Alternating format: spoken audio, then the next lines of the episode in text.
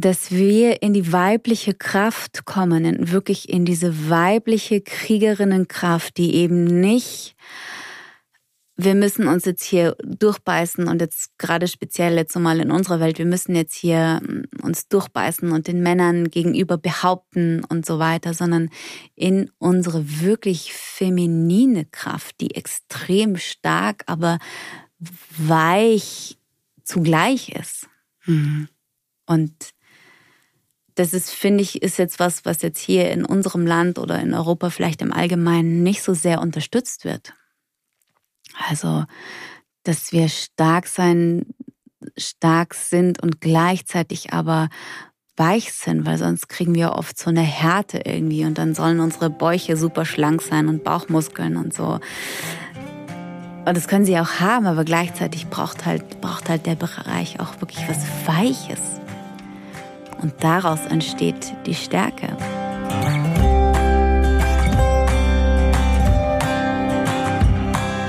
Herzlich willkommen bei meinem Interview-Podcast Wachstumsversuche. Ich treffe mich hier mit Menschen, für die das kleine Glück nicht groß genug ist. Ich heiße Sarah Schill. Und es ist mir egal, wie prominent oder nicht, wie laut oder leise jemand in der Welt unterwegs ist.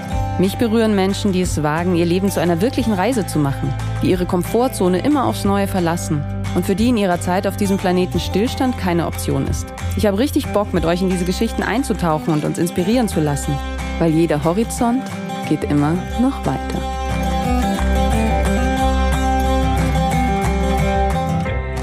Heute spreche ich mit einer Frau, die noch nicht lange als Freundin in meinem Leben ist, dafür aber sehr intensiv.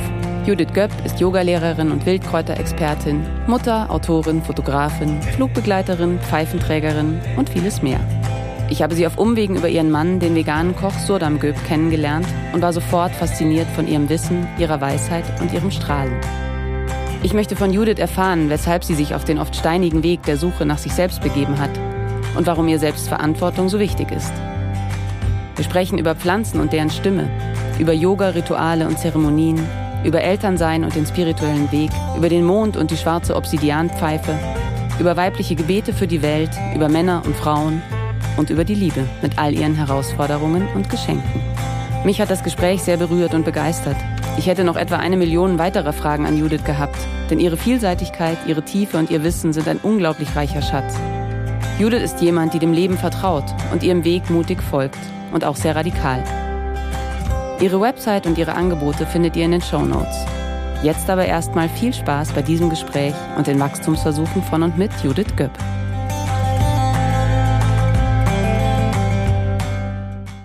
Erzähl mir doch mal was über deine Großmütter über meine Großmutter. Okay, also bei der einen war ich tatsächlich gerade gestern.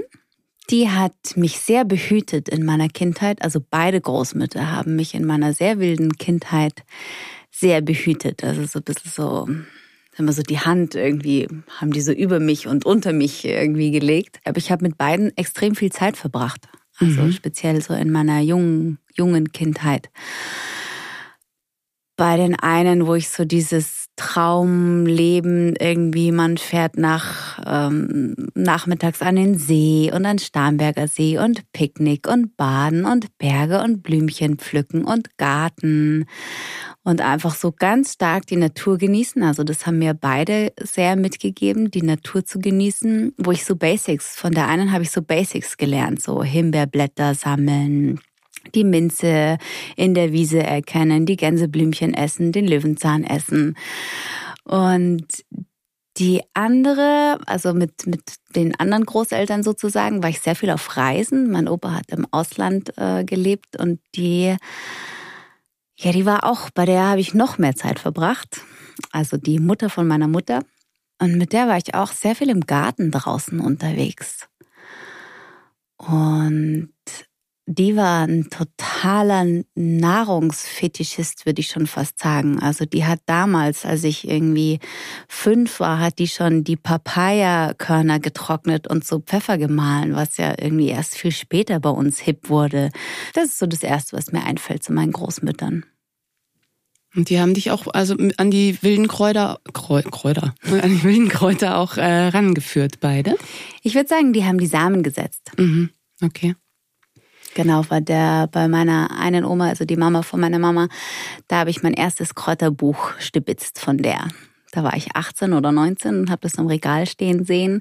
Von Maria Treben war das und ja. Schön. Zu den Wildkräutern will ich dich nachher natürlich ganz viel fragen. Ähm, aber Jetzt erstmal so zu deiner Kindheit, weil du ja gesagt hast, du hast viel Zeit bei denen verbracht und was du mir so erzählt hast, war, dass du eine sehr, sehr bunte Kindheit hattest. Also ihr wart, waren auch viele Brüche drin, oder? Ja, es war sehr bunt. Also meine Eltern waren, würde ich mal sagen, teilweise einfach viel mehr mit sich selbst beschäftigt und konnten manchmal einfach nicht so gut auf mich aufpassen. Also die, die mussten auch so auf sich selber aufpassen. Und dann waren halt meine Großeltern da. Und dann war auch eine Pflegefamilie da, bei der ich, bei denen ich zwei Jahre war. Genau, also es war, ich war bei ganz vielen verschiedenen Menschen immer so geparkt, nenne ich es mal. Ich will es jetzt aber gar nicht so negativ äh, betiteln eigentlich, weil ich würde sagen, das hat mir ein wahnsinniges Farbspektrum Spektrum, jetzt habe ich einen Sprachfehler ähm, mitgegeben. Was ich immer wieder, woran ich immer wieder gern denke, ist ähm, ein Buch, die Prophezeiungen von Celestine. Ich weiß nicht mehr, welche Prophezeiung, zweite, dritte, vierte ist. Dass es ganz wichtig ist für Kinder, bei vielen Menschen aufzuwachsen. Das hatte ich definitiv. Und weshalb ist das wichtig? Es ist ganz wichtig für die Entwicklung irgendwie, dass sie wirklich so ihr, ihr höchstes Potenzial entwickeln. Also ich glaube, da stand natürlich noch viel, viel mehr drin, aber das ist so das, was mir hängen geblieben ist. Und äh, also was ich jetzt so aus meiner Erfahrung sagen kann, ist so halt wirklich verschiedene Perspektiven kennenzulernen, weil sonst merkt man ja schon sehr, also das merke ich jetzt auch bei meiner Tochter, die plappert schon sehr viel nach, was ich sage. Und ähm, ich hatte sozusagen viele Lehrer in meiner Kindheit. Mhm. Und hast du das Gefühl, dass dich das auch einfach weiter, weil was ich, was ich so bei dir ganz stark spüre, bei allem, was ich so gelesen habe oder wie ich dich auch kenne, ist, ist so diese große Freiheit und, und so eine große Neugierde in ganz vielen Bereichen. So hast du das Gefühl, dass da so die Samen gelegt wurden dazu? Definitiv. Mhm. Also es war als Kind natürlich nicht immer leicht auch in der Pflegefamilie zu sein und auf einmal irgendwo alleine gelassen zu werden und so. Aber ich glaube, was mir eine gute Base gegeben hat, war wirklich auch die Liebe meiner Eltern war ganz stark spürbar für mich immer. Also auch wenn sie mich irgendwo alleine gelassen haben. Ähm, dieser Liebe konnte ich vertrauen. Das finde ich so einen faszinierenden Satz, weil es ja so, finde ich so selber als Mutter habe ich immer so im Kopf, ich muss total viel da sein und ganz präsent sein und so, damit meine Kinder die Liebe spüren, die ich für sie habe.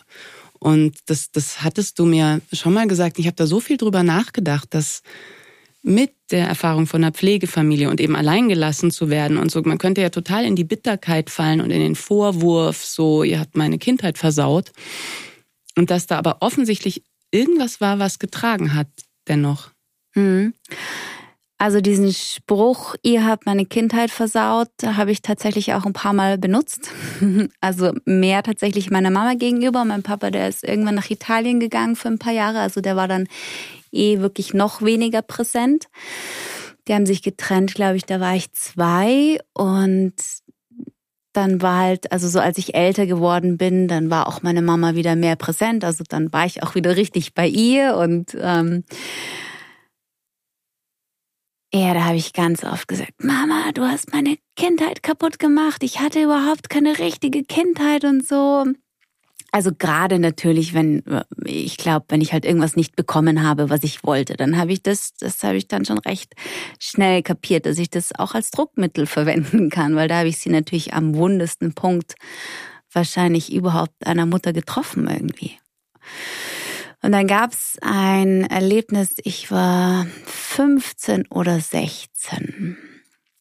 Und da war wieder so eine total shaky Situation mit meiner Mama und ich, ich, ich, ich saß bei meinem damaligen Freund im Wintergarten und ich war so sprachlos und war wieder so, warum habe ich so eine Mama und warum kann ich nicht eine normale Mama haben irgendwie?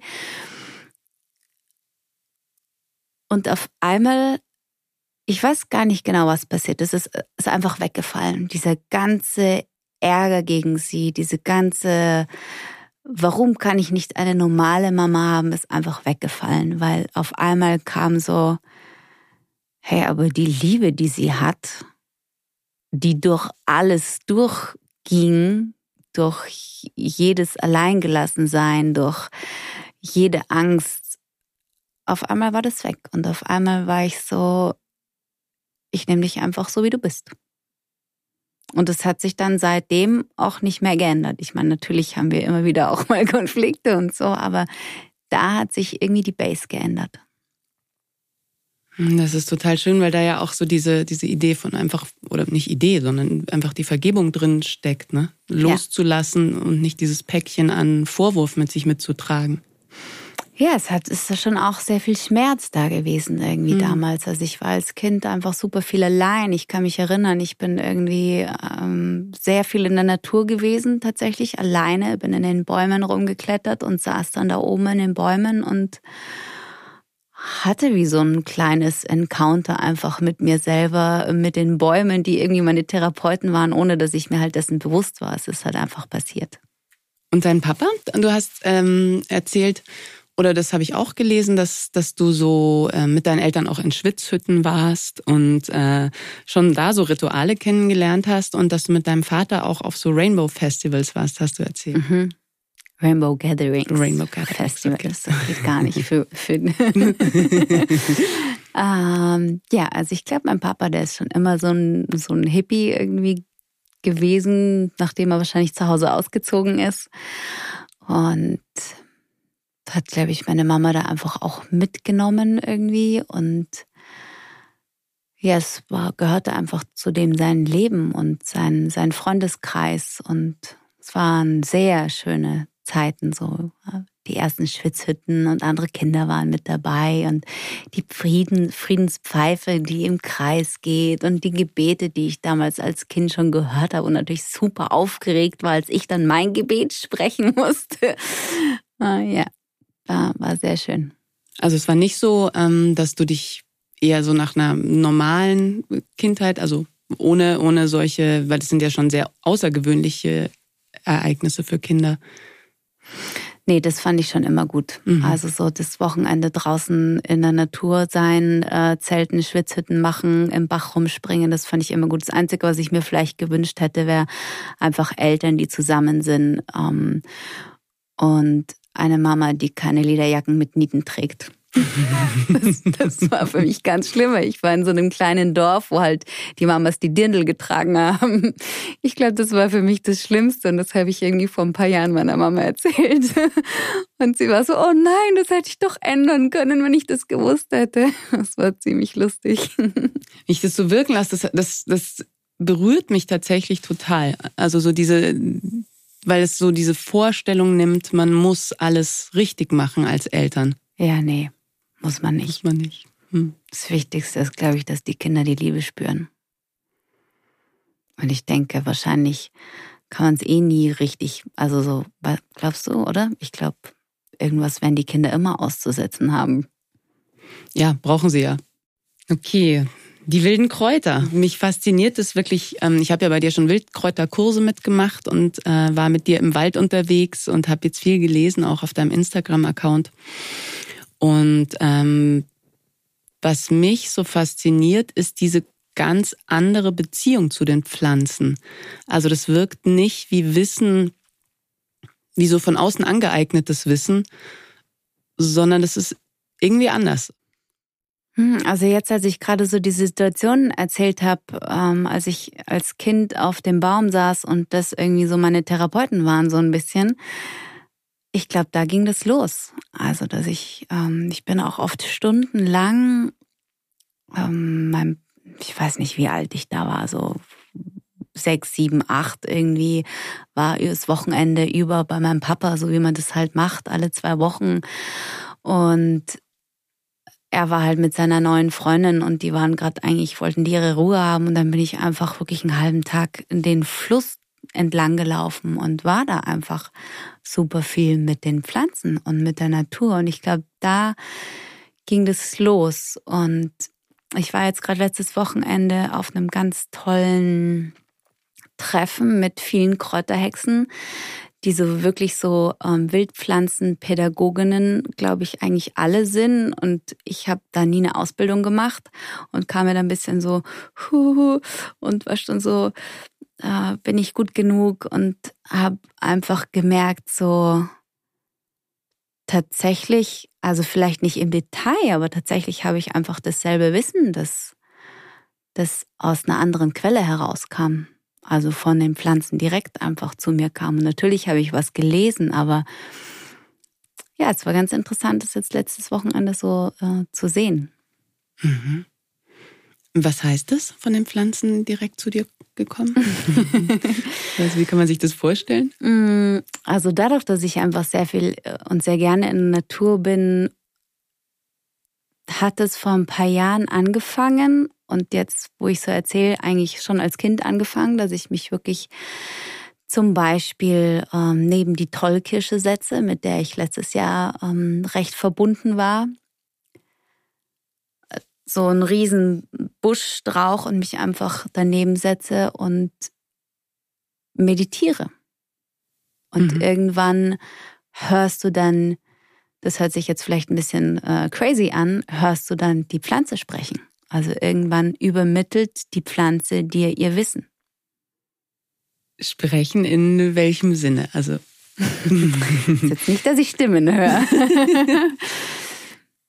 ist eine Intuition, ist auf einmal ein Bauchgefühl, das kommt. Ah, okay, das, das kann die Pflanze, das macht die Pflanze. Das ist, ist auf einmal wie, wie so eine Quelle, die in mir entspringt. Ja, ich glaube, so kann man es ganz gut erklären. Es entspringt auf einmal in mir. Und dann lese ich es natürlich immer noch nach, weil dann vertraue ich meinem Bauchgefühl nicht. Und dann ich mir so, ja, ah ja, das habe ich gerade gesehen. Also das kam einfach gerade ganz klar von der Pflanze direkt zu mir. Und ich meine, Woher kommt das ganze Wissen? Wahrscheinlich genau daher, weil wir uns mit den Pflanzen verbunden haben. Also ich meine, natürlich würde viel ausprobiert und so weiter, aber es gab ja früher keine Studien. Die haben ja das einfach gemacht. Und ich denke, genau, genau so hat es wahrscheinlich angefangen. Ja, und natürlich habe ich dann eben mit diesem ersten Buch mit 19, das ich meiner Oma äh, stibitzt habe, da steht super viel Wissen drin. Also es ist so eine, eine Mischung aus Erzählungen, aus Büchern. Gibt ein paar sehr tolle Bücher, die, die einfach so meine Lektüren sind, die neben dem Sofa liegen und die ich immer wieder aufschlage. Aber mein größter Lehrer, und das sage ich, glaube ich, schon seit zwei Jahrzehnten, ist die Natur selber. Mhm. Glaubst du, dass es jeder kann, sich so mit der Natur verbinden? Frage kann ich nicht beantworten. Hm. Ich kann es nicht beobachten, aber es heißt ja nicht, dass wir es nicht können. Weil wahrscheinlich wenige Menschen sich so die Zeit auch nehmen, oder? Ja. Hm. Also ich glaube, viele finden einfach den Zugang leichter über ein Buch. Wahrscheinlich geht es um dieses ähm, Vertrauen in sich selbst. So in, in dieses Bauchgefühlsvertrauen, was uns ja nicht mehr so ganz eigen ist, oft. Hm. Weil der, der Natur geht's ja nicht, nicht so gut in vieler Hinsicht momentan oder unserer Erde geht's in vieler Hinsicht nicht so gut. Kriegst du das auch mit, wenn du dich verbindest mit der Erde?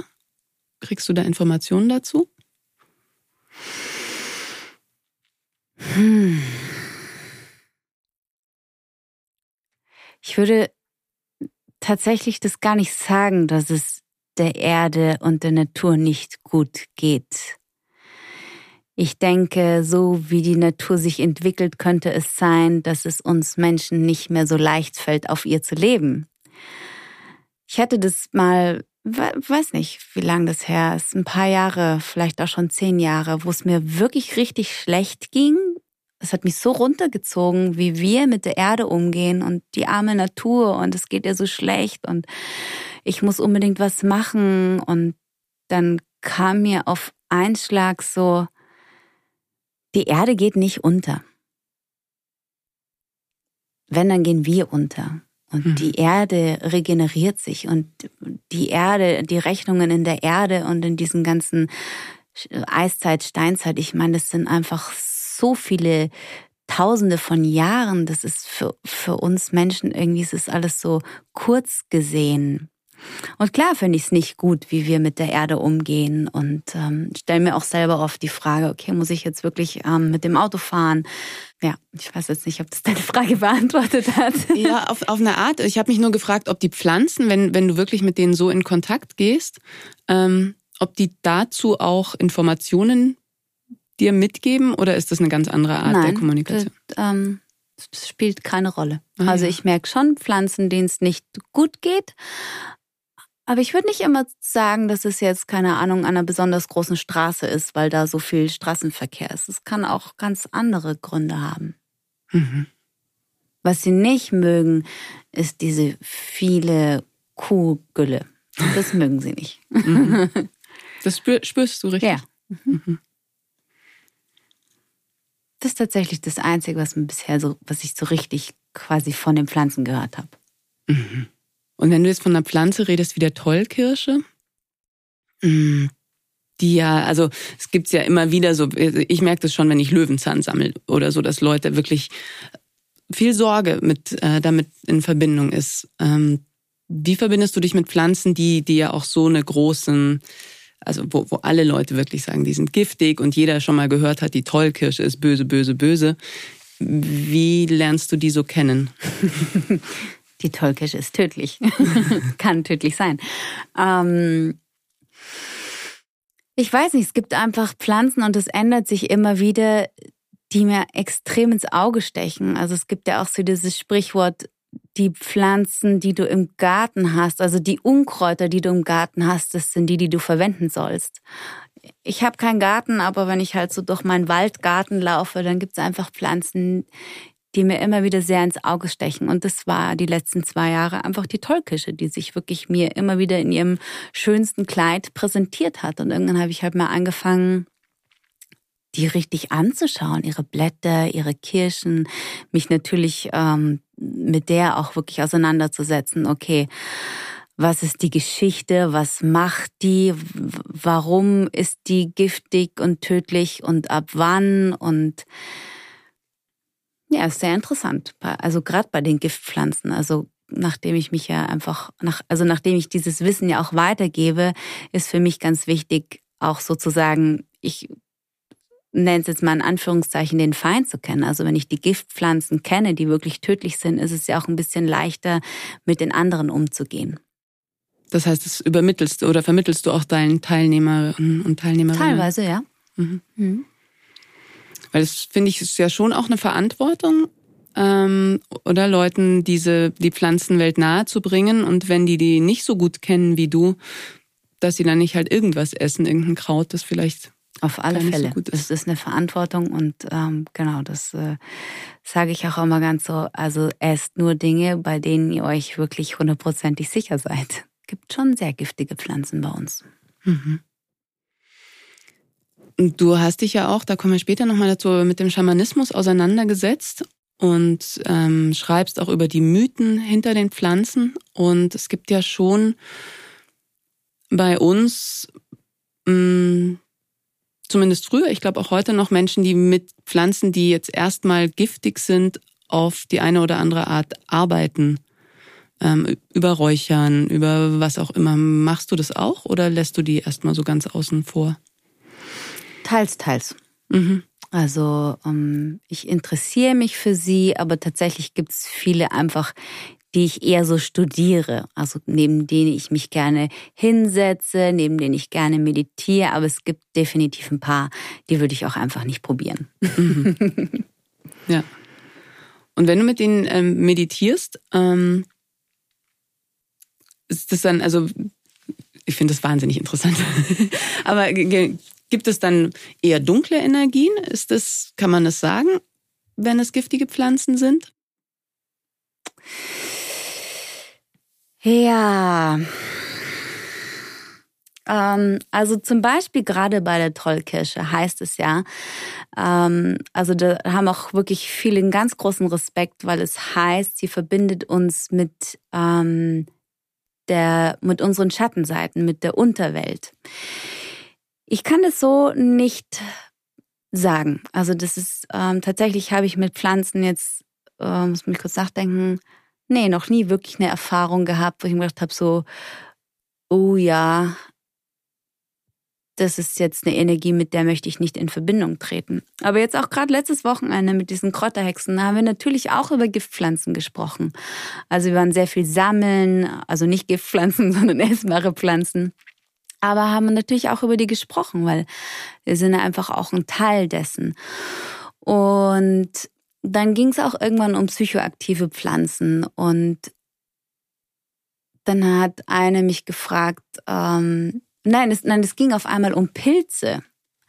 Also um die psychoaktiven Pilze. Und dann haben ganz viele gesagt so, uh, nee, das war ein ganz schrecklicher Trip und ein ganz, ganz gruseliger Trip. Und dann habe ich mit einer anderen gesagt, habe ich gesagt, ich glaube, das Wichtige ist, ist, sobald du in so eine Welt gehst, dass du deine Schattenseiten schon kennst.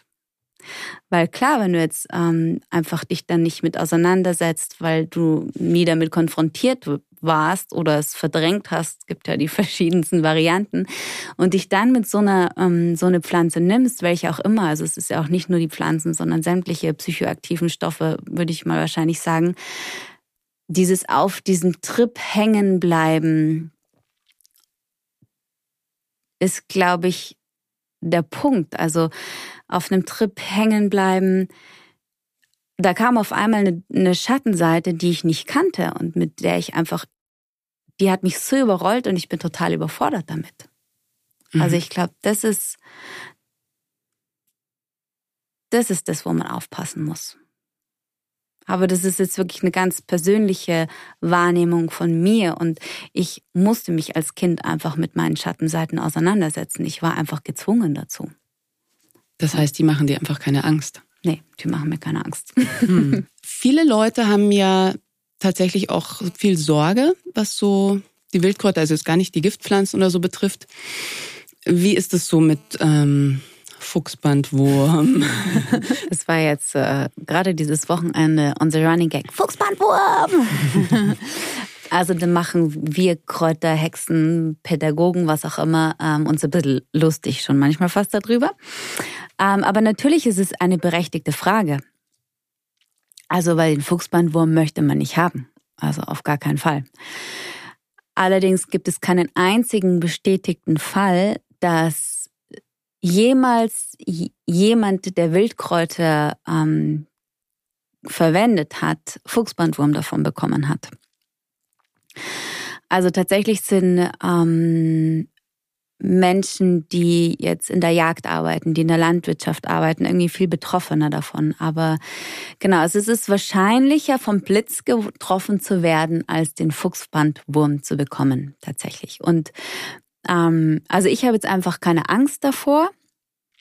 Von daher bewege ich mich da recht frei. Ähm, wenn jetzt jemand Angst davor hat, also ich finde ja immer so, äh, okay, also natürlich gibt es dann auch zu unterscheiden zwischen Bauchgefühl und Angst, was ja auch ein bisschen unterschiedliche Sachen sind. Aber wenn jetzt jemand Angst davor hat, es gibt ja wirklich Mittel, den auch loszuwerden. Also super gut waschen oder einfach erhitzen. Ich glaube, ab 60 Grad stirbt jetzt der Fuchsbandwurm. Genau, also das zu dem Thema. Also im Prinzip ähm, besteht da keine Gefahr. Kann man jetzt mal zum Fuchsbandwurm sagen. Und sonst zu den äh, Pflanzen. Ich glaube, es ist einfach eine totale Gewohnheit. Also viele, was ganz viel Thema ist, ist so, ja, aber Hundepipi und so weiter. Ich meine, klar ist die Vorstellung irgendwie nicht so angenehm oder eklig, wenn man sich jetzt vorstellt, da hat es ein Hund drauf gepippit. Aber ich meine, ganz ehrlich, also das Gemüse, was wir im Supermarkt kaufen, ich meine, wenn man mal durch Spanien gefahren ist, wo diese ähm, Massen Tomatenzucht stattfindet, wo Giftstoffe draufkommen, wo einfach die Leute wirklich richtig krank davon werden, die viel damit arbeiten, muss ich mir die Frage stellen, wie schlimm ist jetzt das Hundepipi? Mhm. Aber es ist halt so, okay, das eine sehen wir halt, das andere sehen wir nicht. Das ist genau. Ähm ja, und da geben wir ja auch so ein bisschen, glaube ich, unsere ähm, die Verantwortung einfach ab, oder? Also zu sagen, ja, wenn es im Supermarkt ist, dann wird schon irgendwer sich drum gekümmert haben. Und bei dem anderen, da bin ich ja so direkt selbst verantwortlich. Ähm ja, und Selbstverantwortung ist gar nicht so leicht. Aber was ich jetzt zum Beispiel ganz gern mache, ist natürlich, wenn ich jetzt Kräuterwanderungen anbiete. Es gibt in München einen tollen Park. Da waren wir das erste Mal auch zusammen mhm. unterwegs. Da dürfen die Hunde nur an der Leine gehen. Das heißt, die äh, Hundebesitzer gehen eigentlich fast gar nicht dort in dem Park mit den Hunden spazieren, weil außen gibt's eine tolle Wiese. Da ist, da ist einfach so mehr der Hundeplatz. Also wenn das jetzt für jemanden unangenehm ist, dann findet man einfach einen Platz, wo das nicht so sehr der Fall ist. Und Genau. Also ich versuche natürlich jetzt auch nicht zu sammeln, wo besonders große Straßen sind, weil dann einfach gibt ein paar Pflanzen, die gerne Schwermetalle aufnehmen, zum Beispiel der Löwenzahn. Mhm. Da sollte man schauen, dass das jetzt nicht, dass in der Nähe irgendwie keine Autobahn oder sowas ist. Also wirklich für mich ist der perfekte Platz zum Sammeln tatsächlich die Bergwiesen und wenn da dann die Kuh hingemacht hat, ja, das ist jetzt die eine Kuh ist nicht tragisch.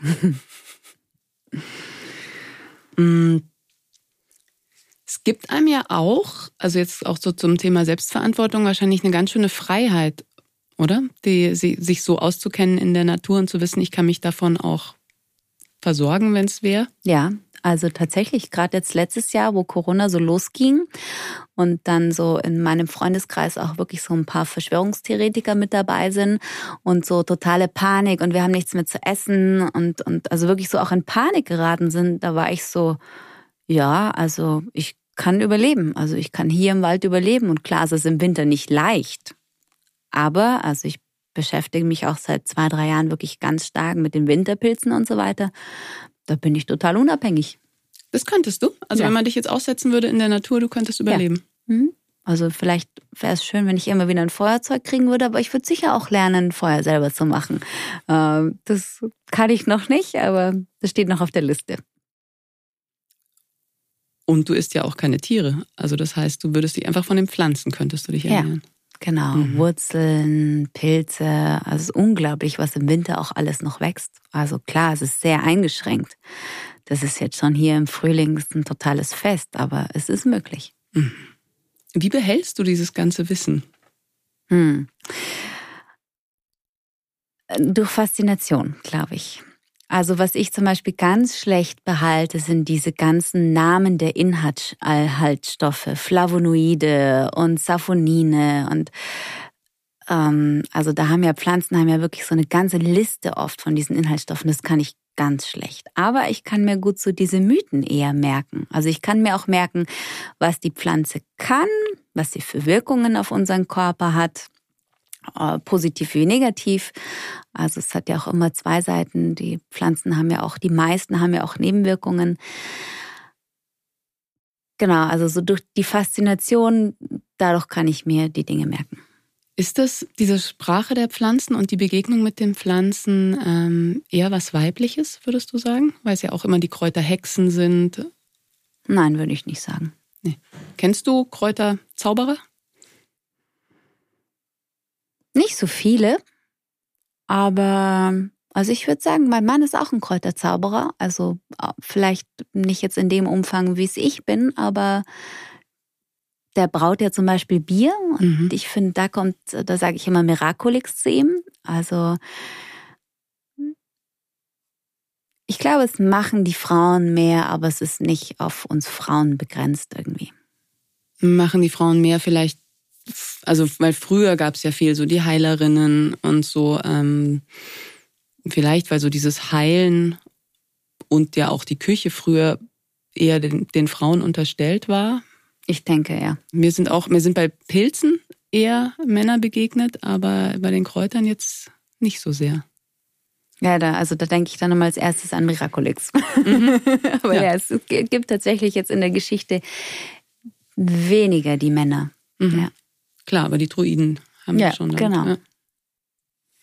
Ähm, dein zweites Standbein oder eines, also deiner vielen Standbeine, aber das zweite große ist, wäre ja das Yoga, oder? Mhm. Erzähl mal, wie bist du dazu gekommen? Hm. Also, angefangen hat es tatsächlich, dass mein damaliger Freund, ähm, ich war so 19, 20 wieder, 20 war ich, glaube ich. Ja. Und der wollte Yoga lernen. Dann bin ich mit ihm mit in den Kurs. Ich war, ähm, habe mich gleich sehr leicht getan mit Yoga. Also ich habe als Kind Leistungskunstturnen gemacht und da waren jetzt halt so die Asanas waren super easy für mich. Das war einfach so. Ich war immer so das Vorzeigepüppchen von dem Yogalehrer. Ähm, und in Rosenheim damals gab es halt irgendwie eine Yogaschule. Also es gab auch einfach nichts. Es gab in Aber da war das noch nicht so viel, weil, also du hast dich nicht äh, entschieden, Yogalehrerin zu werden, als hier so dieser ganze Yoga-Hype war? Nee, das, der Hype kam echt erst einiges später. Mhm. Genau, und dann wollten wir ins Ausland gehen, dann waren wir in Asien und dann äh, wollte der Freund eben auch ähm, die Yoga-Lehrerausbildung machen, wollte aber irgendwie nicht so lange alleine sein und hat dann gesagt, ob ich nicht mitkomme. Und ich so, pff, ja klar, der hat's dann auch gezahlt. und dann bin ich mit ihm mitgegangen und ich würde fast sagen, eigentlich hatte ich die bessere Zeit als er. Mhm. Also was mir einfach sehr leicht fällt, ist auch Dinge anzunehmen, wie sie sind. Also so ein Ashram in Indien ist schon auch echt eine Herausforderung. Ähm, Weil? Aus vielerlei Hinsicht. Also erstmal Indien, wenn man da ankommt. Ich hatte so dieses Incredible India, die schönen bunten Farben, die Saris, die Musik und dann kommst du dahin und alles ist laut und stinkt und ist dreckig. Hat sich auch so ein bisschen verändert jetzt die letzten äh, zwei Jahrzehnte, aber ich habe einfach die ersten zwei Wochen habe ich mir jeden Tag die Frage gestellt, was mache ich hier jetzt bitte freiwillig vier Monate, ob ich irgendwie nicht alle Tassen im Schrank habe. Also ich habe zwei Wochen gebraucht, um das überhaupt anzunehmen. Ja, und so ein Ashram ist es halt so, du schläfst halt auf einer Holzpritsche und kriegst irgendwie jeden Tag Essen, was irgendwie keinen Geschmack hat und musst acht Stunden im Schneidersitz sitzen und dir die Teachings anhören von denen. Also wenn du dann dazu tendierst, so ja, so ein bisschen aufmüpfig zu werden und so, ja, aber das grenzt mich jetzt in meiner Freiheit irgendwie ein. Dann klar, ähm, kein Kaffee, kein Alkohol, keine Zigaretten, ähm, Handys gab's da eh noch nicht irgendwie. Ähm, zumindest nicht in dem Maße wie heute.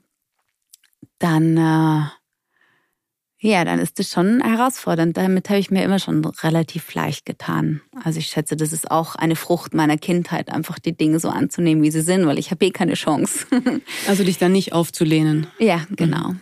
So einfach ja, und ich weiß noch, als wir in dem Ashram, in dem, ähm, wo wir die Yogalehrerausbildung gemacht haben, ankamen, da gab es ein Essen und es war wirklich so, wir kamen halt aus Thailand, aus Vietnam und haben wirklich so das Essen zelebriert und dann kamen wir da an und dann gab es so ein Kokosreisnudelbad, also so total verkocht mit ähm, so einem Wassergemüsesüppchen. Da schwammen dann so ein paar Korianderblätter drin, irgendwie alles so wirklich sehr geschmacklos. Salz war fast gar nicht drin.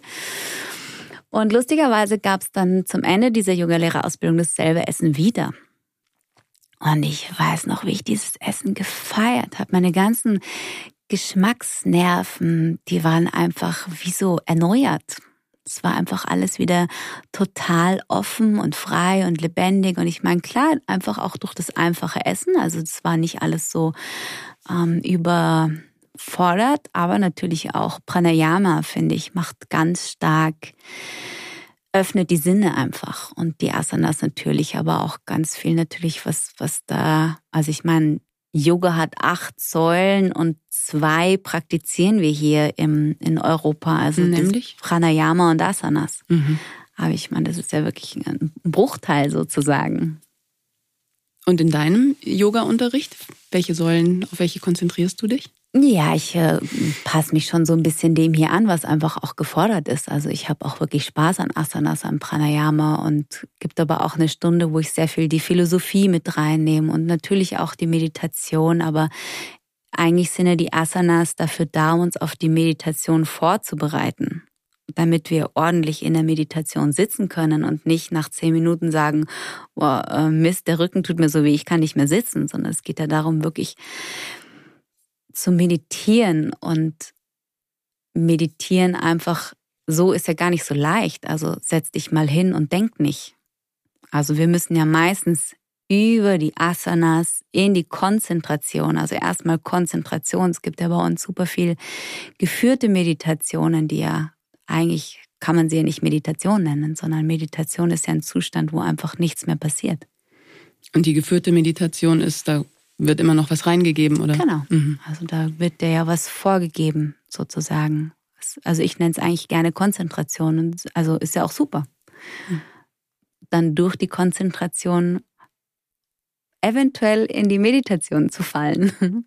Fällt dir das leicht, wirklich still zu werden? Phasenweise. Also ich meine, unser Leben so hier, gerade jetzt in München, ist natürlich einfach sehr aktiv und ähm, ja, also wenn ich so in meinem normalen Alltag drin bin und ich wirklich mir eine Routine ähm, täglich aneigne oder praktiziere, dann ist es nicht immer leicht, auf keinen Fall. Das ist diese Routinen, die machen schon Sinn. Ja, total.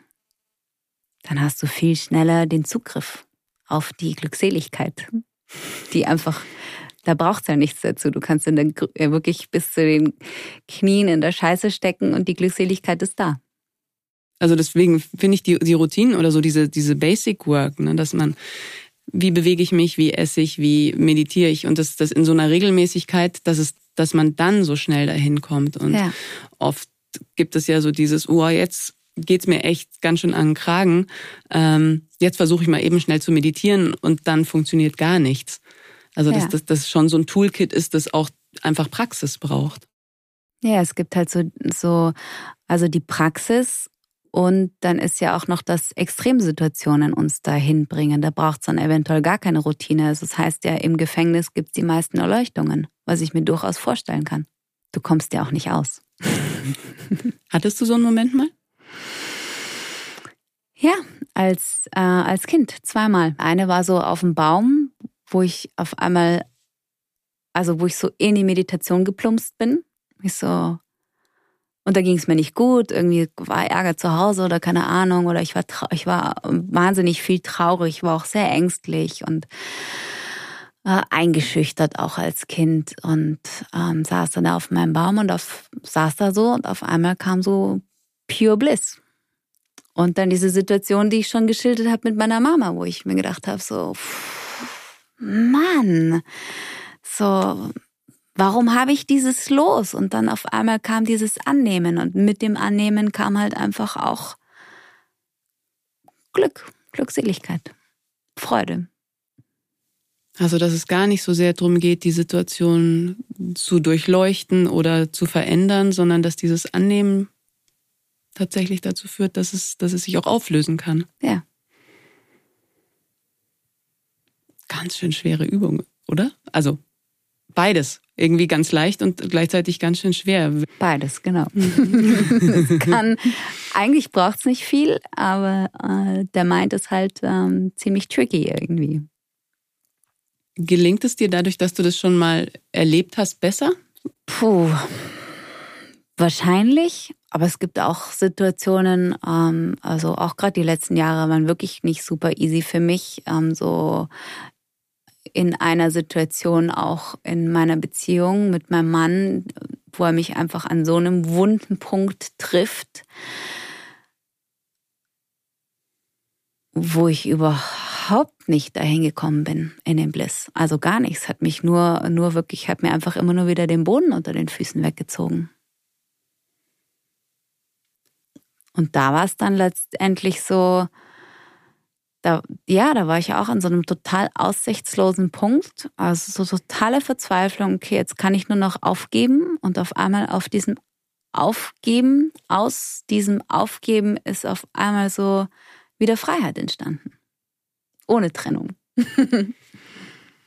das finde ich schon eine Frage in Beziehungen. Also, weil aufgeben klingt ja für manche Beziehungen vielleicht als genau das Falsche. Ne? Für manche Beziehungen ist vielleicht wirklich die, die Entscheidung und in die Aktion gehen und sich zu trennen das Richtige. Ich glaube, das ist was super Individuelles. Also ich habe tatsächlich auch die letzten Jahre viel drüber nachgedacht, weil ja auch immer wieder so dieses Wort fällt, Toxic Relationship, also diese, ähm, wie sagt man es auf Deutsch? Toxische Beziehungen. Toxische Beziehung mhm. irgendwie. Ähm, wo ich mal jemand gefragt hat und dann hat eine Freundin gesagt, so ja, nee, also mm, war jetzt nicht wirklich auf meine Situation bezogen, aber so, nee, also sowas geht für sie gar nicht. Und dann, dann, äh, das ist für sie eine, eine toxische Beziehung und das ist eine Frage, die ich, die ich, ich mir persönlich sehr viel gestellt habe. Gibt es eine toxische Beziehung? Also, was ich ausklammern möchte, ist da gerne Gewalt. Mhm. Gewalt, finde ich, ist einfach ein No-Go. Also so, da ähm, ist wahrscheinlich wirklich gut zu gehen.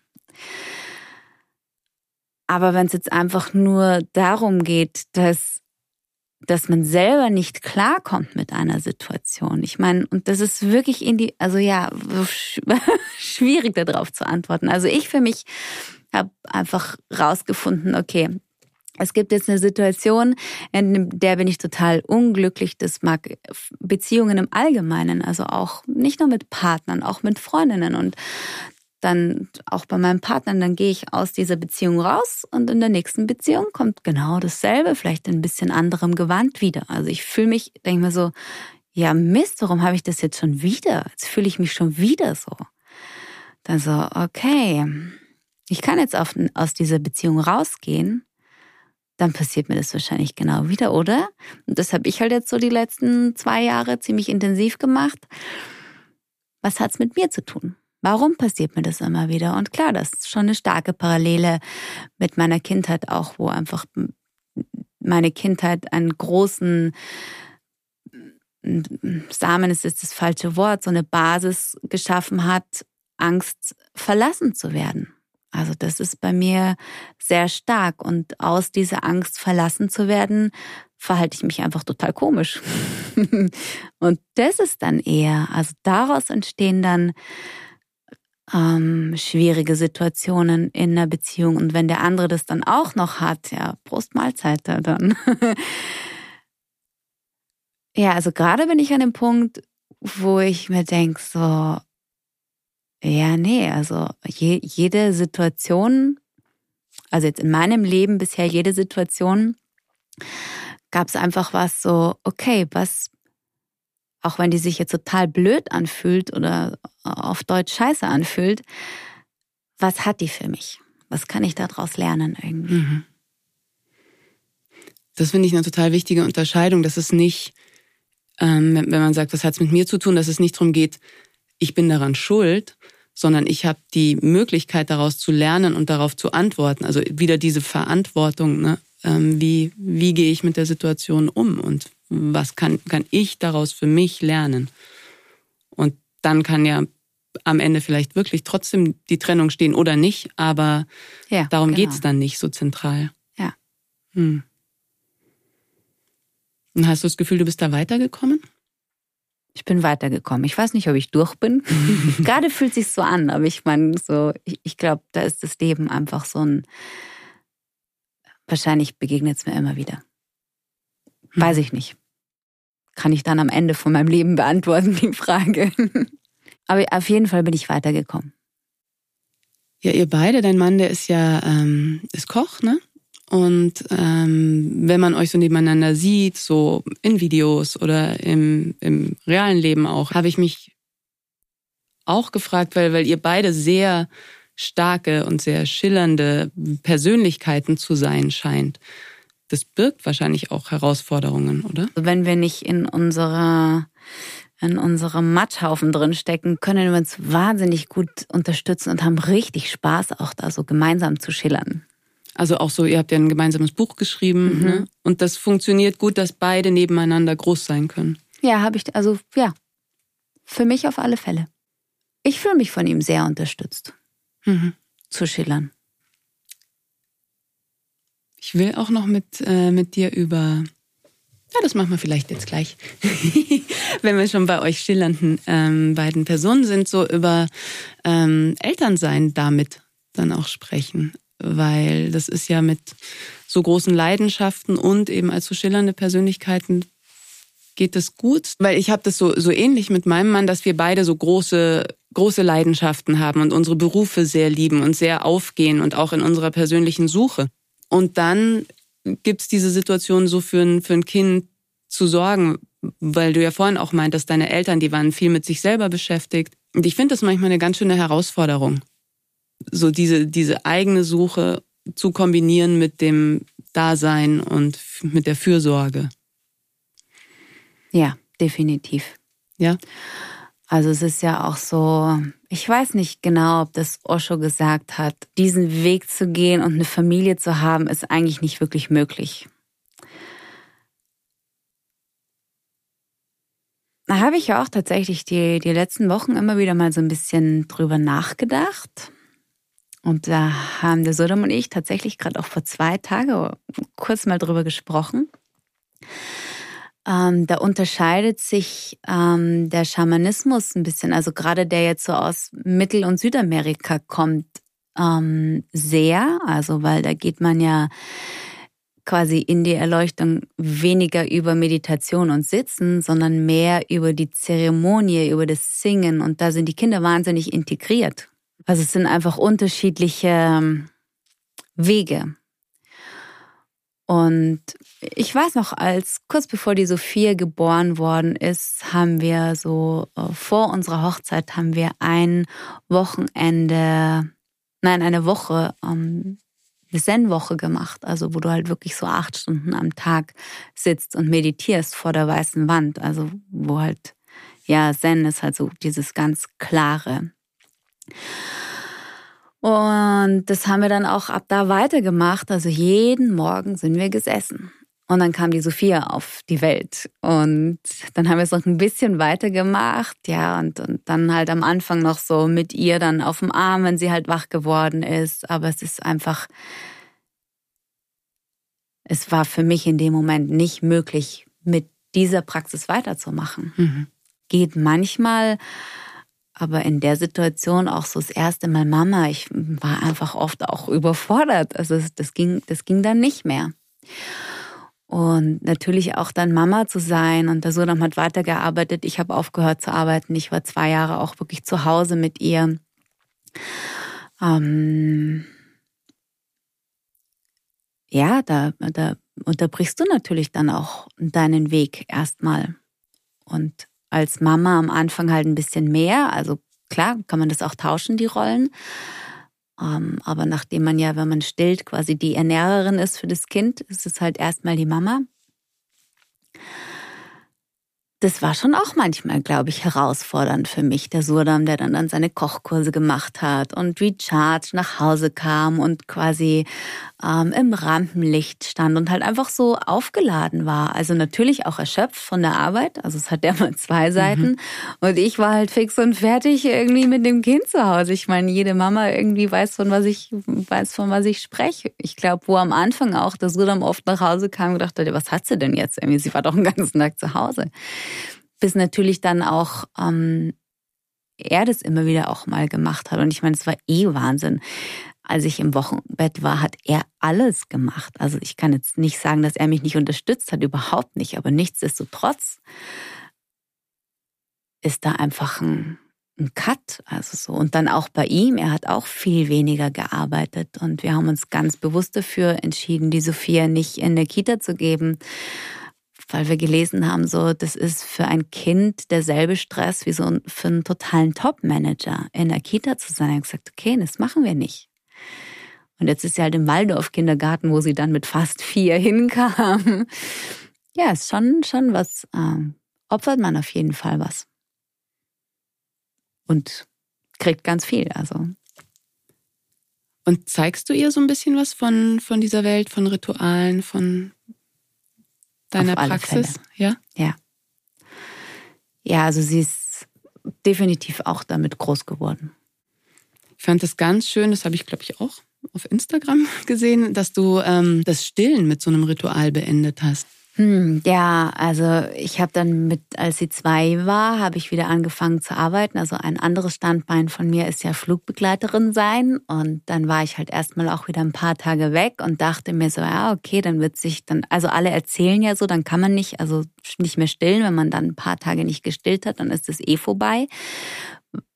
Was jetzt bei mir überhaupt nicht war. Also die Milch äh, kommt immer noch und also es hat einfach nicht aufgehört und für sie war das auch kein Cut. Also sie hat einfach, wenn ich nicht da war, hat sie halt was anderes gegessen und getrunken und wenn ich da war, hat sie aber auch immer wieder Muttermilch getrunken.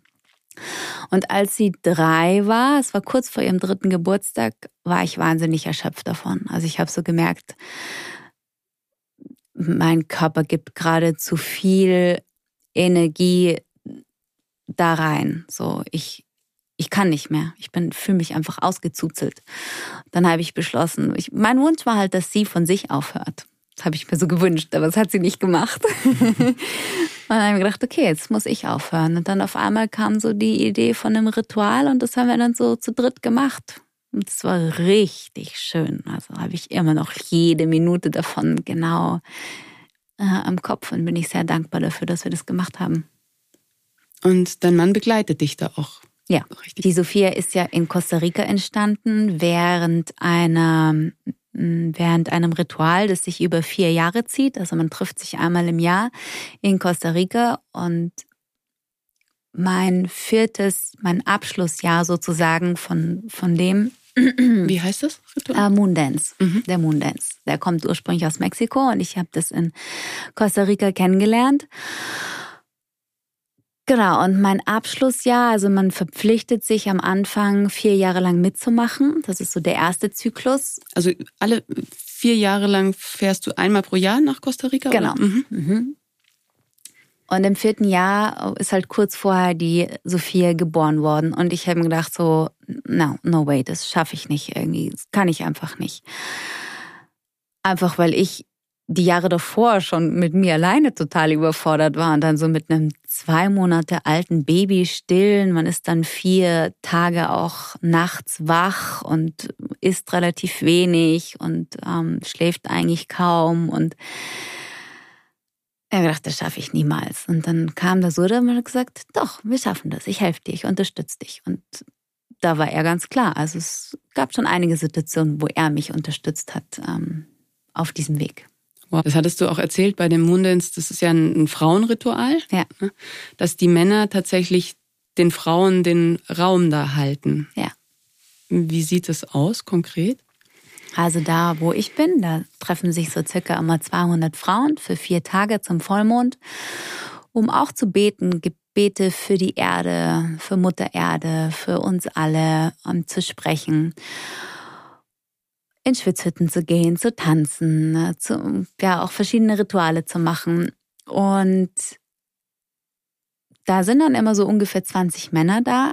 Die kochen uns den Tee, die putzen die Toiletten, die sammeln das Feuerholz, die, die sind wirklich auch da, um so den, den Raum zu halten, um zu beschützen. Das war, als ich das erste Mal da war, war zum Beispiel, wurden, haben vielleicht aus dem Nachbardorf, keine Ahnung, weiß man nicht, wer es war, ähm, jemand aus unseren Zelten Wertgegenstände rausgeklaut.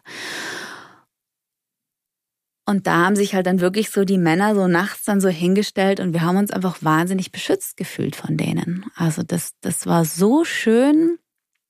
Einer meiner zauberhaftesten Erlebnisse auch, so beschützt und getragen zu werden, kommen mir gleich die Tränen, wenn ich nur dran denke. Ähm, ja, das zu erleben. Und dann auch eben zwei Jahre davon war auch mein Mann mit dabei. Und so gehalten und getragen zu werden von ihm und von den anderen, das war magisch. Hm, das ist auch ein schönes Bild, wie es insgesamt sein könnte. Also natürlich auch gegenseitig, ne? Aber, ja. aber so dieses wirklich so gehalten zu sein. Warum kommen diese Frauen zusammen? Warum nur Frauen? Warum der Vollmond? Äh, wie lange sollen wir hier sitzen? also, die Frau ist ja grundsätzlich mal sehr verbunden durch ihren Menstruationszyklus mit dem Zyklus des Mondes. Also, die sind sich ja sehr ähnlich. Also, ich gehe jetzt da nicht so sehr in die Tiefe ein, weil dann ähm, höre ich nicht auf zu reden. Genau, also das ist mal so, so ja, würde ich mal sagen, so das Offensichtlichste. Und warum dann da die Frauen zusammenkommen? Also ich kann jetzt, ähm, ich erzähle mir gerne, was meine Erfahrung war, ist, dass wir in die weibliche Kraft kommen, in, wirklich in diese weibliche Kriegerinnenkraft, die eben nicht wir müssen uns jetzt hier durchbeißen und jetzt gerade speziell jetzt mal in unserer Welt, wir müssen jetzt hier mm, uns durchbeißen und den Männern gegenüber behaupten und so weiter, sondern in unsere wirklich feminine Kraft, die extrem stark, aber weich zugleich ist. Mhm. Und das ist, finde ich, ist jetzt was, was jetzt hier in unserem Land oder in Europa vielleicht im Allgemeinen nicht so sehr unterstützt wird. Also, dass wir stark sein, stark sind und gleichzeitig aber weich sind, weil sonst kriegen wir oft so eine Härte irgendwie und dann sollen unsere Bäuche super schlank sein und Bauchmuskeln und so. Und das können sie auch haben, aber gleichzeitig braucht halt, braucht halt der Bereich auch wirklich was Weiches. Und daraus entsteht die Stärke. Also ich glaube, das war so, ja, vielleicht, wenn ich jetzt rede, hört man schon ich glaube, das war das Stärkste, was ich damit rausgenommen habe. Aber warum man zusammenkommt, ist zusammen zu beten für, für die Erde. Also es geht wirklich darum zu beten für die Erde. Man, man kann das dann natürlich auch so ein bisschen, ähm, also wirklich, man betet jeder für sich, dass es auch für einen selber geht. Aber wir sind angehalten von den Abuelas, von den Großmüttern wirklich für alle. Also nicht, ich wünsche mir jetzt ein besonders großes, dickes Auto, sondern so, hey, was wünschst du dir für die Erde? Was wünschst du dir für die Menschen? Das hat ganz schön Kraft, oder? Das hat, also ja, das hat eine Riesenkraft. 200 Frauen zusammen. Und ich meine, es ist ja auch manchmal ein bisschen challenging, aber wenn wir wirklich gemeinsam in unsere Kraft gehen und das, das ähm, ich sage jetzt mal, das Tool dazu ist eine Pfeife. Mhm. Da kommt einfach nur Tabak rein. Also viele fragen so, ja, was kommt denn dann da rein? Sag ich, es ist einfach Tabak und Tabak ähm, wurde von den Schamanen oder wird immer noch von den Schamanen verwendet als das Mikrofon zum Universum. Mhm. Also ich glaube, viele haben ja mittlerweile davon gehört, dass es wichtig ist, dass wir aussprechen, unsere Wünsche aussprechen, dass sie auch gehört werden von wem auch immer, vom Universellen. Und der Tabak ist das Mikrofon, dass das Universelle es besser hört. Das Universelle ist für dich? Nein, ich habe kein Bild dazu. Great Spirit, großer Geist. Mhm. Also ich denke ja auch, also jede Religion hat ihren Ursprung da drin. Also wenn man immer zurück zum Samen geht, ist es immer dasselbe. Das ist etwas gibt dort oben und äh, ja, und ich meine, dort oben ist halt nicht richtig. Also im Yoga spricht man ja auch oft davon, die Kundalini zu erwecken und die Kundalini ist die kosmische Kraft im Individuum. Mhm. Also in uns. Also die ist halt nicht da oben, nicht da unten, sondern die ist halt einfach überall. Mhm irgendwie hat man oft so die Bewegung nach oben und auch der Rauch steigt nach oben. Genau, weil der Rauch nach oben genau. steigt und, und weil, weil das, der Spirit, man ja schon das, die Idee hat, dass der, dass ja, der ja. mit dem oberen Chakra mhm. verbunden ist und ähm, uns dann eben unter uns ja. Mutter Erde gibt, die, Erde die, die trägt, uns so, so verwurzelt. Ja, also ja, es muss schon irgendwas da oben sein. Aber ich habe überhaupt kein Bild dazu. Ja, und, und gleichzeitig in uns. Also das ja. ist, wie du sagst, das Königreich in dir und den großen Spirit in dir oder ja. zu finden damit in Kontakt zu gehen. Okay, also die Pfeife. Entschuldigung, jetzt habe ich dich unterbrochen. Ähm, und die Pfeife, die besteht aus einem Stein im schwarzen Obsidian und natürlich dem Pfeifenstab, das man auch dann selber macht, baut. Und der Stein der Pfeife, also da, wo der Tabak reinkommt, symbolisiert das Weibliche und der Stab, ganz klar, das Männliche. Und am Anfang ist immer so ein Ritual, wo man quasi den Stab in die Pfeife reinsteckt. Und das ist so die Verbindung zwischen dem Männlichen und dem Weiblichen. Also es spielt auch eine große Rolle. Mhm. Ich stelle mir jetzt so manche Freundinnen von mir vor, wenn die uns so zuhören und dann so von Pfeifenzeremonie und Trommelritualen und mit den Pflanzen sprechen, die dann sagen würden, ja gut, das ist ja einfach alles nur Hokuspokus, den man sich so vorstellt. Wie geht's dir damit? Oder was kriegst du da für, für Reaktionen? Oder ja? ja, also es hat schon, glaube ich, auch ein bisschen gedauert, bis ich mich damit irgendwie so zeige und nach außen gehe, aber mittlerweile auch wirklich immer mehr dazu tendiere, okay, das ist halt das, was ich liebe und das ist das, was ich auch ähm, weitergeben kann. Und eigentlich ist es mir so ein bisschen egal, was dann die anderen denken. Und natürlich denke ich, okay, wie sind denn die Reaktionen? Aber ich muss sagen, ich habe noch nie, nie eine komische Reaktion gekriegt. Also und das höre ich schon von anderen, dass die dann irgendwie komische Reaktionen kriegen. Also entweder sagen mir die Leute es dann einfach gar nicht, aber wo ich wirklich sehr oft fasziniert bin, zum Beispiel wenn ich auch einen Yoga-Retreat mache, wo dann sehr viel so diese Zaubereien und Rituale mit reinfließen, wo ich mir denke, so, kann ich das jetzt machen? Und das dann auch immer so offen lasse, okay, also du kannst jetzt heute Abend zur Pfeifen-Vollmond-Zeremonie kommen und dann aber immer alle da sind und immer alle wahnsinnig fasziniert sind. Und ich meine, man muss ja jetzt nicht alles super finden, aber ich erlebe schon das eine wahnsinnige Offenheit. Das schließt da so ein bisschen an. Ähm, ich, also ich kenne viele Freunde, die, ähm, die oft so verwundert sind und immer zu mir sagen so, kannst du nicht mal einfach fünfe gerade sein lassen? Und du bist ja auch jemand, Du beschäftigst dich so intensiv, also du sitzt meditierend bei einer Tollkirsche, du gehst Eisbaden, ähm, du machst sowas wie das, wie, wie den Moondance, was ja echt intensiv ist und auch so in den Yoga-Positionen, die ich von dir sehe oder so, habe ich schon das Gefühl, du gehst echt viel an Grenzen und darüber hinaus. Was ist es? Was, was treibt dich da an? Warum nicht? Also ich glaube, einfach so in die Vollen zu gehen, auszuschöpfen, wirklich zu erkunden.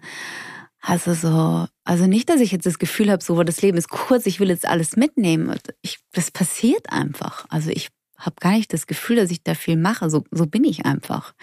Ich will es einfach wissen. Ich, in letzter Zeit passiert es mir immer wieder mal, dass dann irgendwie jemand sagt, boah, ich hoffe, das war jetzt nicht zu ehrlich und so weiter wo ich immer wieder sagen muss, ich liebe Ehrlichkeit. Ich komme viel besser klar, wenn mir jemand ehrlich sagt, was los ist, als wenn ich es nicht weiß. Manchmal bin ich dann vielleicht auch so ein bisschen so, dass ich dann zu viel rumbohre. Also das ist auch was, was ich vielleicht so die letzten, glaube ich tatsächlich so die letzten zwei Wochen irgendwie so, es einfach auch mal sein lassen zu können.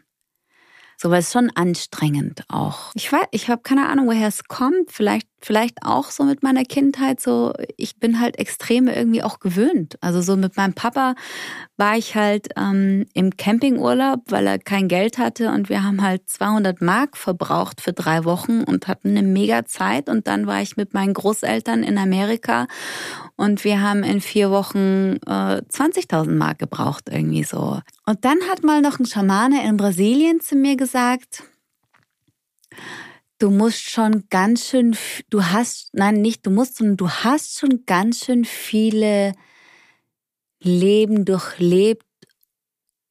Ich weiß nicht mehr, wie er es gesagt hat, aber so, ich bin einfach interessiert. Mhm. Wenn man sich auf diesem Weg befindet, dass es schwierig ist, vielleicht das mit Kindern zu kombinieren, ist das ein Erleuchtungsweg oder? Ja, natürlich ist es ein, ist ein Erleuchtungsweg irgendwie so. Also so, die Erleuchtung spielt auf jeden Fall eine Rolle in meinem Leben. Also ich glaube, sobald man mit Yoga anfängt, ist halt einfach die, die, also eine von diesen acht Stufen ist halt die Erleuchtung. Also deswegen macht man überhaupt Asanas? Ich meine, hier machen vielleicht viele Asanas Yoga-Haltungen, weil es einen schönen Körper macht und weil es sich dann danach gut anfühlt. Aber das ist nicht wirklich der Grund, warum ich das mache. Also so der Grund ist schon eher die Glückseligkeit. Also irgendwann halt nicht mehr in, in, in diesem Hamsterrad so gefangen zu sein. Aber ich genieße auch diesen Weg des Hamsterrads irgendwie. Also ich habe da schon auch Spaß dabei. Okay, also es ist nicht, wenn ich endlich erleuchtet bin, dann ist alles gut, sondern es ist. Habe ich mit Sicherheit auch schon gesagt. Mhm. Hat mich mal jemand gefragt, so, ja, wie glaubst du, wie du diese Situation handelst? So, ja, Erleuchtung. ah, nee, aber ähm, so grundsätzlich genieße ich diesen auch nicht erleuchteten Weg äh, ganz gut. Also diese menschliche Existenz. Diese menschliche Existenz, mhm. genau. Finde es wahnsinnig schön, ähm, auf dieser Erde zu sein. Und also nochmal so zu diesem, dieser, diesem Grenzen, an die Grenzen gehen oder fünfe gerade sein lassen, was ich ja schon, also was äh, auch diese schamanischen Rituale und Zeremonien haben, es hat ja schon auch so eine, so eine Strenge auf eine Art. Und finde ich, das ist schon auch eine Entscheidung, immer wieder zu sagen, so, nee, ich mache das jetzt. Ich fahre da jetzt vier Jahre hintereinander nach Costa Rica oder ich gehe jetzt in dieses Eiswasser rein. Ich treffe jetzt so diese Entscheidung und dann mache ich das wirklich. Ja. Also es gab auch viele Situationen in meinem Leben, wo ich mir gedacht habe, warum habe ich diesen Weg eigentlich angefangen? Er ist wahnsinnig anstrengend. Also mhm. so, äh, warum beschäftige ich mich mit meinen Schattenseiten so? Boah, ich, äh, ich kann nicht mehr Hilfe. mm. Aber jetzt, okay, wenn man das jetzt mit dem Eisbaden vergleicht, und ich finde, das ist ein sehr schönes Bild. Du stehst da, ähm, es schneit und ich kann mich sehr gut an eine Situation erinnern, wo wir beide am, am See standen und es schneite und die, okay, ich ziehe jetzt meine Klamotten aus. Ich friere eh schon. Ich ziehe meine Klamotten aus. Unter mir ist alles Eis und dann gehe ich auch noch in dieses Wasser rein. Und, und dann, wenn man es gemacht hat, da ist auch wieder, verwende ich heute sehr oft dieses Wort, die Glückseligkeit, ähm, die mich tagelang danach begleitet. Also, das macht was mit, mit meinem Sein, macht es was. Es macht einen halt schon auch weiter, finde ich. Wahnsinnig lebendig. Ja. Es macht, mich macht's wahnsinnig lebendig. Und es macht, finde ich, auch interessanterweise über diese Körpererfahrung so das Denken größer, weil plötzlich so viel mehr möglich ist. Also, weil es ist ja eigentlich was, das, das ist einfach in, also wenn wir jetzt das Eisbaden als Bild für oder als Symbol mhm. für, für auch andere Sachen nimmt, das ist ja in unserer Welt sind so viele Sachen einfach nicht möglich, weil man da nicht hindenkt. Und wenn man sie plötzlich möglich macht, dann könnte ja auch noch so viel mehr möglich sein. Ja. Ja, ist schon auch was, was ich immer wieder in meinem Leben höre, so ja, wie kannst du das nur machen? Also teils bewundernd, teils auch abwertend. Also da ist alles mit dabei. Es macht halt Spaß. Aber ist es so, dass sich dann Menschen auch abwenden, weil es ihnen zu intensiv ist? Ja, mit Sicherheit. Mhm. Ist mir das schon das ein oder andere Mal passiert. Die Selbstverantwortung ist ja dir, glaube ich, auch ein wichtiger Punkt. Und, und ich glaube, wenn man, wenn man den Weg auch so klar geht und Dinge, also auch für, für ihre eigenen Unmöglichkeiten gibt, das hören jetzt wahrscheinlich nicht alle besonders gerne, oder? Nee, und es ist auch immer wieder, also auch für mich herausfordernd, okay, sage ich das jetzt, weil ich weiß, es hat Konsequenzen? Und dann auch in Ordnung zu sein mit der Konsequenz und natürlich auch die Wahrheit auszusprechen, aber nur dann, wenn sie auch wirklich Nutzen hat und mhm. nicht nur jemand anders verletzt.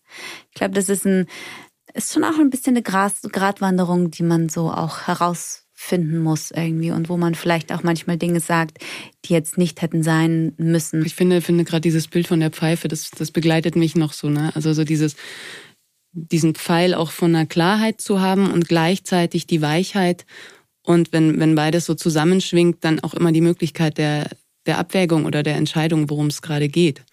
Das, also wie dieses Yin und Yang, ne? dass, ja. dass beide Teile sich so komplettieren. Also mir geht's jetzt gar nicht so darum, irgendwie so ein wahnsinnig buntes Leben zu haben. Das passiert einfach. Und ähm, tatsächlich geht's mir viel mehr um die Stille. Also jetzt mit dem Eisbaden zum Beispiel, was ja danach kommt, ist, oder auch währenddessen schon, ist eine unglaubliche Stille. Mhm. Das ist das, worum es dir geht? Ja. Mir? Ah. Ja. Mhm. Ich liebe diese Stille in mir. Kannst du das gut halten und aushalten, auch so Stille oder braucht, kommt dann immer wieder der Impuls, so jetzt braucht aber was? Mal so, mal so. Mal so. Also ich bin, bin schon ein Mensch, der irgendwie gerne macht und tut. Hab mich auch, glaube ich, immer wieder mal so ein bisschen dafür ähm, selber kritisiert, dass ich auch immer wieder zu viele Projekte gleichzeitig anfange und habe es jetzt auch einfach so genommen. Okay, so, so bin ich einfach. Mhm. Mich, mich davon nicht mehr stressen zu lassen. Und dann kommt in meinem ganzen vielen kreativen äh, äh, Fluss auch eine Stille. Mhm. Und jetzt, was, was steht an in nächster Zeit für dich?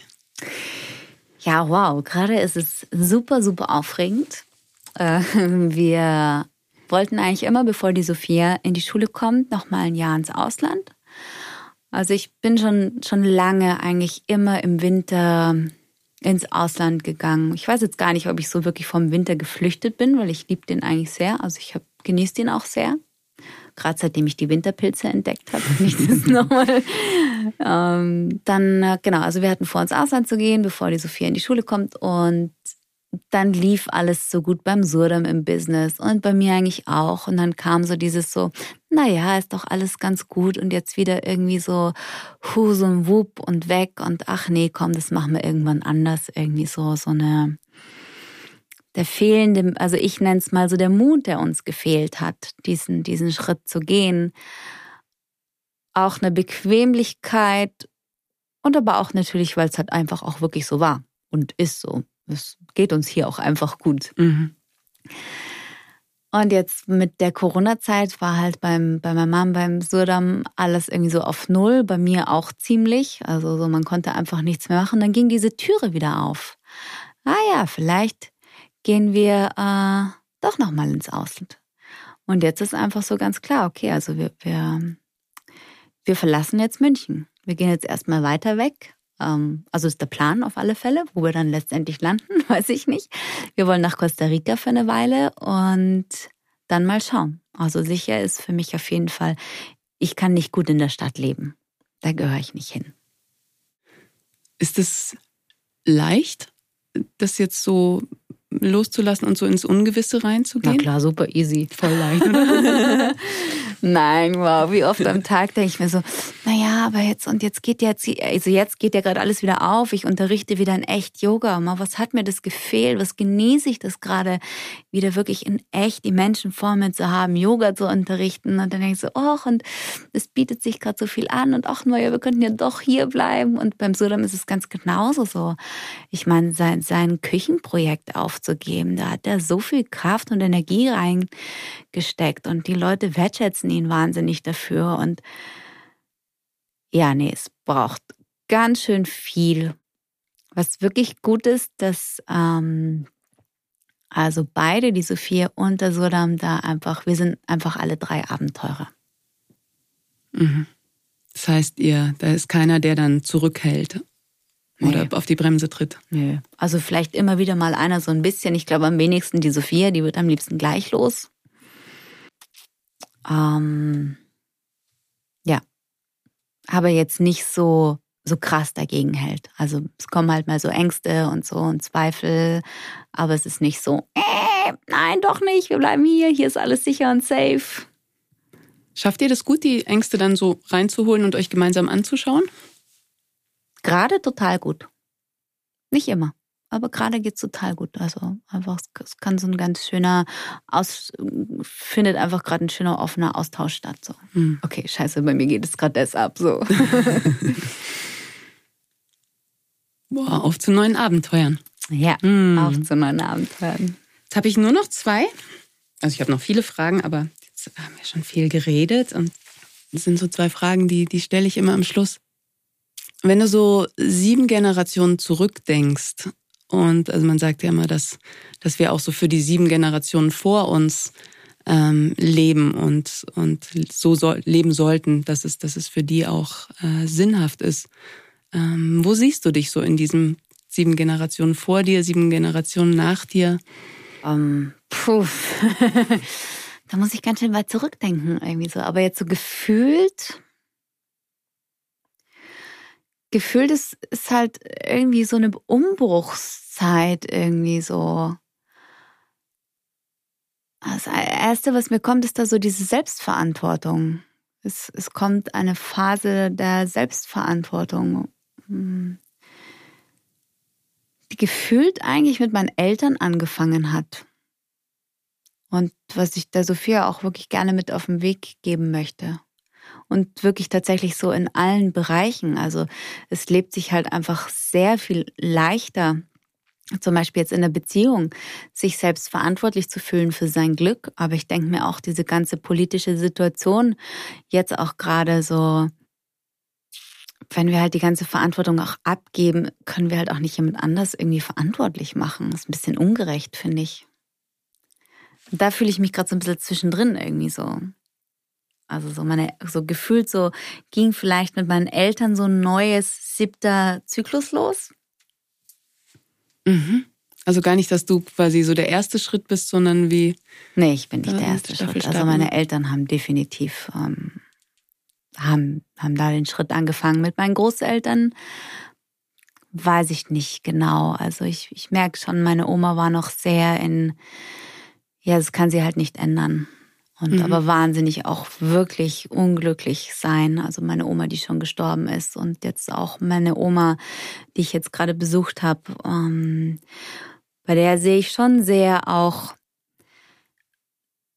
spüre ich den Schmerz. Also es ist ein großer Schmerz auch jetzt da, der, der sich ihr präsentiert aus ihrem Leben, der nicht leicht zu halten ist. Also wo ich mir auch manchmal denke, boah, ich würde so gerne helfen und einfach auch so zu sehen, ich kann ja nicht helfen. Und eigentlich tatsächlich will ich es auch nicht, weil es ist einfach auch ihre Verantwortung. Also sie ist verantwortlich für ihr Leben. Mhm. Also natürlich unterstütze ich sie sehr gerne.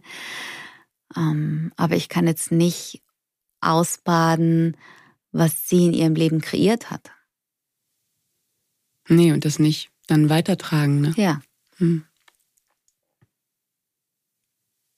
Hm. Wenn alles möglich wäre, was würdest du dann sein, machen? Was wäre dann?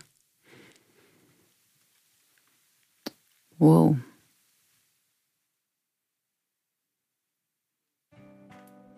Also gerade wie es so ist, fällt mir nichts ein, es anders zu machen, weil wir ja gerade auf einem Weg gehen, den ich gehen möchte. Also es muss ich ist jetzt gar nicht so, dass ich unbedingt ins Ausland möchte, aber ähm, was, was für mich wichtig im letzten Jahr war, ich möchte aus der Stadt raus. Ja, mehr ist es, glaube ich, gerade nicht. Vielleicht ist auch einfach alles möglich. Ja, also ich habe das tatsächlich gerade das Gefühl, also so wenn man so Mut aufbringt und ähm, so so mal an die Grenz, Grenzen herantappt, merkt man ja eigentlich so, ach, da ist ja gar keine Grenze. So, die ist, die ist ja gar nicht da. So, die habe ich mir vorgestellt. Hm. Dankeschön. Danke dir.